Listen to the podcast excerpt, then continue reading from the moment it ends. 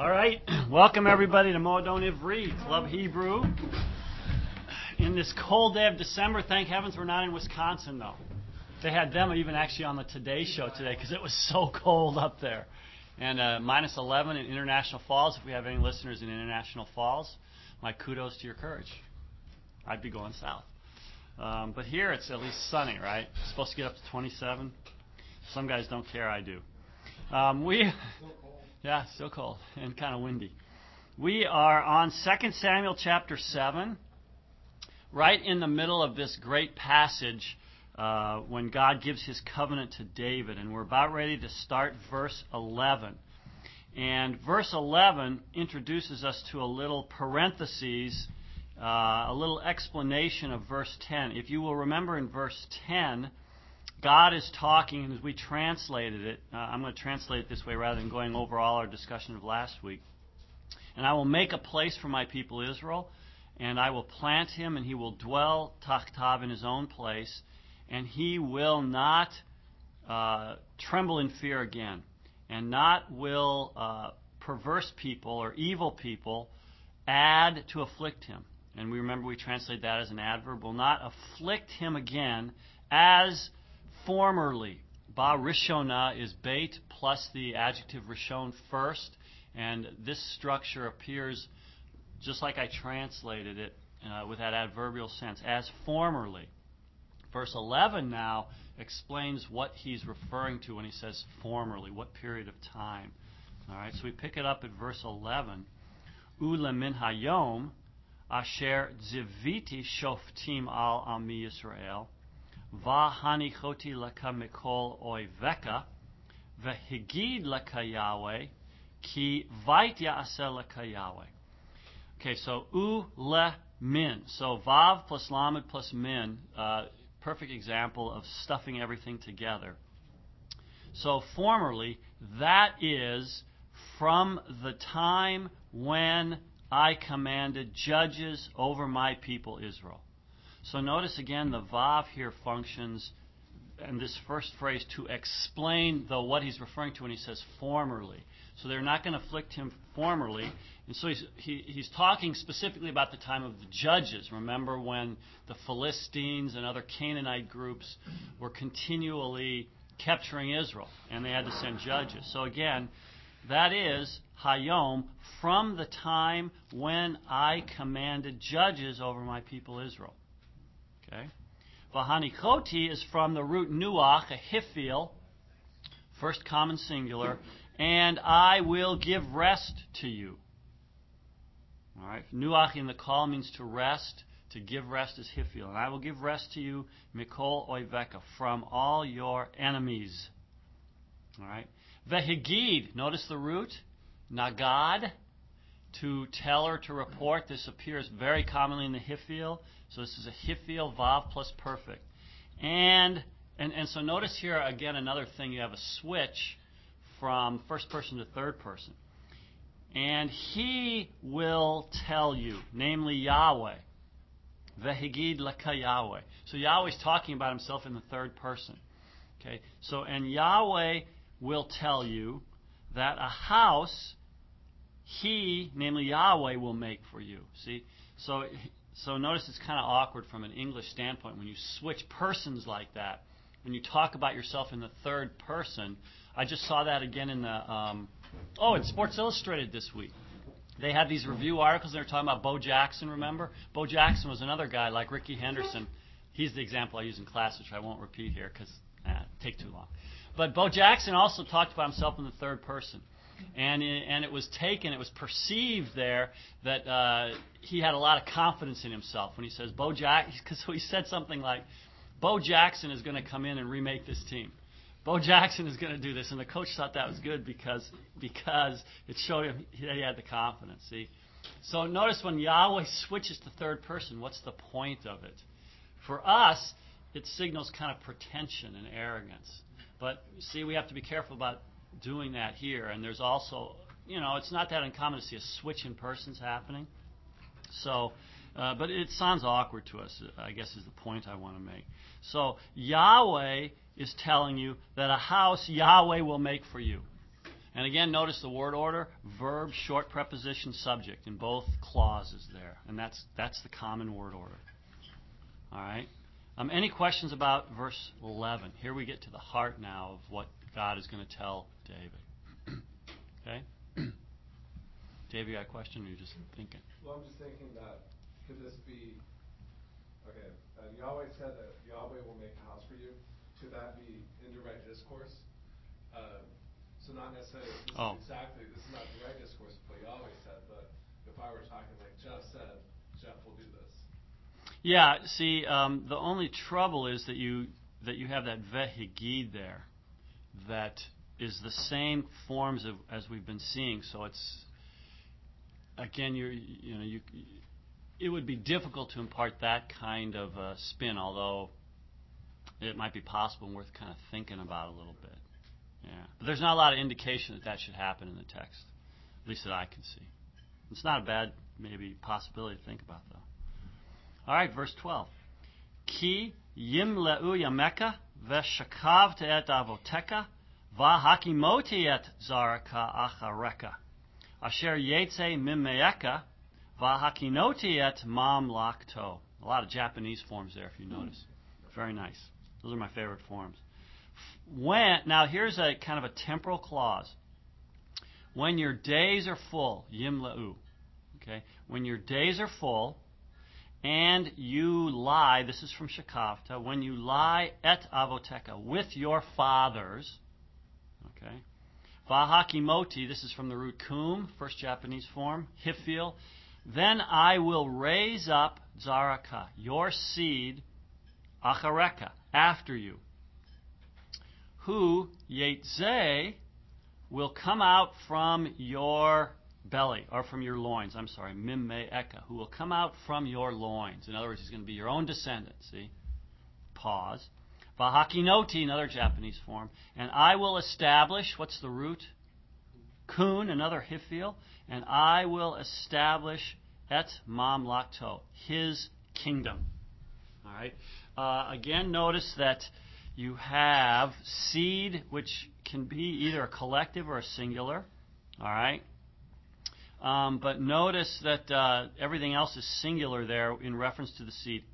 It will come out from your loins, and I will establish his kingdom. All right. Now notice verse 13 follows up with that with the pronoun who. So uh, some people make the case that he has in mind here a particular descendant. All right.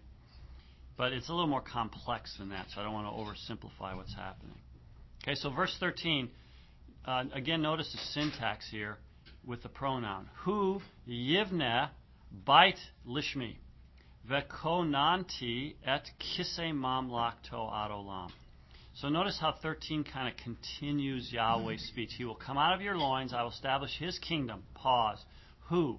He, Yivne, will build a house, Lishmi for my name. Vakonanti, notice you're getting a different binyan or conjugation for kun here. This is a polel, polel from kun again. And I will establish the throne of his kingdom, Adolam, forever. All right? So notice um, that in verse 11, he says, Yahweh says to you, that Yahweh will build a house for you. Now he goes on to begin to talk about that. So, in what sense is house being used in verse 11 when Yahweh is talking? Lineage. As a lineage. See, remember the previous conversation started with should I build a house for Yahweh, a physical structure. So Yahweh plays on that. No, Yahweh's going to build a house for you. He's not talking now about a physical structure. He's talking about uh, the, the, establishment of a seed after him. So it's a kind of an interesting play that comes into effect here um, as we make it through. So verse 13. Um, but notice verse 13 then goes back. Uh, verse 12, uh, I'm going to build his kingdom. But now he goes back. This seed will build a house for my name. Okay, now, what kind of house are we talking about here? Are we talking about a physical structure? Well, yes. But are we talking about something else as well that has to do more with um, a people that are his own. See? Okay? So notice the ambiguity that is introduced here. It's really interesting. He will build a house for my name, and I will establish the throne of his kingdom ad olam. Okay? Um, any questions about 13? All right. Um, again, notice now the um, emphasis with the pronoun. So you have who at the beginning of verse 13 and ani. So notice it's he, me, or he or I. Okay. Ani ehye lo la'av, v'hu yihye li levain, asher beha ha ha oto, beha v'hokachtiv b'shevet anashim uve nige b'nei adam. Okay. I will be to him a, uh, a father. So I will be a father to him, and he will be a son to me. We've heard that language before in relationship to Israel. See, so notice you have this same kind of formula. I will be a father to him, he will be a son to me. Um, who, now, beha'avoto. That's from the root ein, vav, he, and it means to be twisted or to be, yeah, to be twisted. Here's the hifil, okay? Notice you have the ot ending for the hifil infinitive construct. It's temporal clause. Who, in his acting perversely, or in his doing perversity, or when he acts wrongly or perversely or something like that, okay, pause Vehokachtiv, then I will chastise him. What's the root of hokachtiv?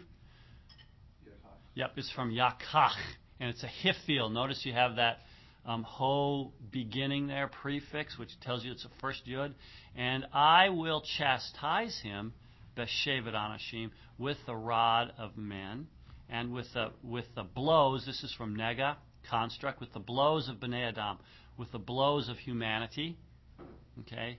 So, namely, I'll chastise him through human instruments. Okay? Now, here's the key, verse 15. V'chasti lo yasur mimeni. But my chesed, see, my loyalty, my faithfulness, not will turn, yasur, okay, will not turn mimenu from him. Ka'asher hasiroti me'im sha'ul as I removed it. This is again from Sur, and this is the Hifil. So notice the qal intransitive, Hifil transitive. All right. So my grace not will will turn from him as I removed it. Notice it's referring to the, his his chesed. As I removed it, me'im Shaul from off of Saul. Okay. Um, whom Hasivoti, I removed, notice the same form, whom I removed mi lefaneka, from before you. So notice he chooses da- David and he promises that David's chesed uh, is not going to be taken away, even when that seed of his does not act uh, according to his will. Right, it's a really interesting verse. And he kind of compounds it in verse 16. Any questions about any grammar or anything through this point? All right, pretty straightforward. Okay, verse 16. Ve neman beteku mam la mam lakteka adolam lefaneka kisaka yihyanakon adolam. Okay, and this is from amen to be firm, to be trustworthy. This is a nifal, vav plus perfect, third masculine singular. And it means to be, again, to be established, to be firm. And your house will be firm, and your kingdom, okay, Adolam, forever, lefaneka, before you. Okay, so your house and your kingdom will be firm or established forever before you. Kisaka, your throne, yeah, will be nakon. Your throne will be nakon. This is the nifal participle from kun. So notice the root kun here. Had the hifil form, the polel form, now a nifal participle form. Okay, so you should get real familiar with kun. All right. So your throne will be nakon, will be established ad olam. Notice the emphasis in this verse. I mean, how he reiterates things. Your house and your kingdom, nehman, will be established ad olam forever before you. your throne will be nakon ad olam, established forever. All right. So again, um, just with the way that the uh, the promise is made in slightly different words, notice how the Hebrew is able to uh, emphasize and underline something. Okay. Questions through 16. Okay. Um, kekol hadevarim ha'ela u kekol hachizayon hazeh Cain diber Natan el David. According to all these words, and according to all the chizayon, all the vision of this one, this vision, this is from the Ruchaza to see. According to all this vision, thus Nathan spoke to David. Okay. Now it doesn't end here. The, the next part that we don't normally read is a really interesting part, so we can do a couple verses in it here. Um, any questions through this? So far, the covenant. Okay, now we have David's response. Verse 18. Vayavo Hamelech David, Vayeshev Lifnei Yahweh, Vayomer Mianoki Adonai Yahweh, Umi Veti Ki Haviotani Ad Halom. Okay. Then the king, David, went and sat Lifnei Yahweh, before the Lord. Okay. Vayomer, and he said, Mianoki, who am I, Adonai Yahweh? And who is my house? That Havi Otani, that you have brought me ad halom, here, to here. Okay, this Havi Otani is a hifil, perfect, second masculine singular plus first common singular suffix. Okay, who is my house that you have brought me ad olam, here? I'm sorry, ad halom, here. Okay? Verse 19. Va tiktan od zot be'eneka Adonai Yahweh. Vateraber gam el beit avdeka lemerachok. V'zot Torat ha'adam Adonai Yahweh. okay. Ta, uh, katan means to be small. So this is a qal, imperfect vav consecutive. And so it's and it is small. Okay? Ode is stiller yet. And now here's the subject. Zot. This thing and this thing is a small thing. See, it is small still. So and and this is small still, be'eneka, in your eyes. This is a small thing. See, in your eyes, Adonai Yahweh. And so yedab tedaber, and so you also spoke El concerning the house of your servant, lemeirachok, to from a distance. We would say, you also spoke concerning the house of your servant um, far into the future. We would say that's what it means. See, le me rachok. He's talking temporally, not spatially here. All right. Notice the pause there, atnach. Now you have this kind of key phrase that uh, Walter Kaiser in articles has said has been mistranslated, misunderstood because people don't want to see the force of it. Vezot Torat Ha'adam Adonai Yahweh. It's strange, see, and this is the instruction of Adam, instruction of humanity, O Adonai Yahweh. So, okay, what does that mean? This is instruction for humanity. This is Torah for humanity, for Ha'adam. So you notice that he seems to recognize that the covenant God made has a universal aspect to it. See, that this is so. So you know what kind of force is Torah? This is Walter Kaiser wants to translate. This is the charter for mankind, namely, you know, this promise is is something that has ramifications beyond just him and his family, obviously. See? So that David seems to give a hint that he recognizes the enormity of what Yahweh is doing for him beyond his own his own interests. Okay, um, and notice we don't usually get to read this or see this anywhere, but it, it's kind of an interesting little comment. Okay, um, any questions through verse 19? Okay, we can do a couple more here. Um, Uma Yosef David od ledaber leka. Va'ata yadata et avdeka Adonai Yahweh. And what will David add? This Josephus from Yasaph, again, the Hiphil imperfect. And what will David add yet, ode, to um, Daber, to say to you? See? So again, we would, we would translate as an adverb. What more can David say to you? All right? And you, see again, those are the pronoun. And as for you, you yadata, you know abdika, your servant, O Adonai Yahweh. Okay? So David, what else can he say? We'll do one more verse here. Ba'avor, ba'avur, debarka uke libka, asita et kol hagedolah hazot, lehodia et avdaka. Okay. Um, so what more can you add? For you, you know your servant, O Lord, so that um, devaraka, your word, so that um, your speaking and and also according to your heart you have done. See, so in other words, so that your word and according to your own heart you have done. Et kol, all this great thing so as to make it known. This is a qal, uh, I mean, a Hiphil infinitive construct from Yada. So as to make it known to your servant, or as to, so as to show your servant. All right. So in other words, he's praising God for um, revealing his heart, for determining this, and then for making it known to him. Okay. Um, any questions through verse 21? All right. Good. I think we're ready to continue here one more week and uh, see if we can get through chapter 7 and start chapter 8 again. All right? Very good. Thanks for coming, you guys.